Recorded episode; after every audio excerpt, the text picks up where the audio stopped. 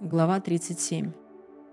«И тогда трепещет мое сердце, выпрыгнуть из груди готово. Слушайте, слушайте громовой его голос, раскаты из уст его исходят.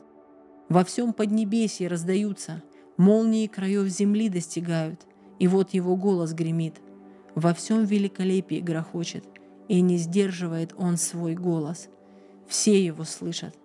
Чудесен гром, голос Бога. Велики его дела, непостижимы. Снегу скажет он, поди на землю. Струям дождевым, сильнее лейтесь. Печать эта на руке любого человека, чтобы знал о его деяниях каждый. И в норах тогда скрываются звери, в логовах своих ложатся. Из потаенных палат выходит буря, буйные ветры приносят холод. Божье дуновение рождает лед, сковывая разлившиеся воды.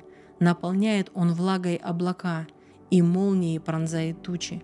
Кружатся они, меняют облик, волю его исполняя, и творят, что он повелит по всему земному кругу. Приносят на землю Божью то кару, то милость.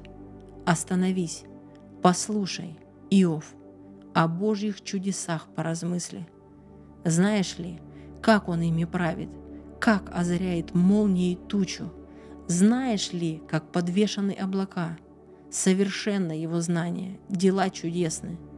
Душно тебе в твоих одеждах, когда замирает земля под южным ветром. А можешь ли, как он, выковать небеса, крепкие, как зеркало литое? Научи нас, что ему сказать, мы не готовы, и тьма вокруг. Перескажет ли ему мои слова – кто с ним заговорит, погибнет. Невозможно глядеть на свет, который сияет сквозь облака, когда разгонит их ветер.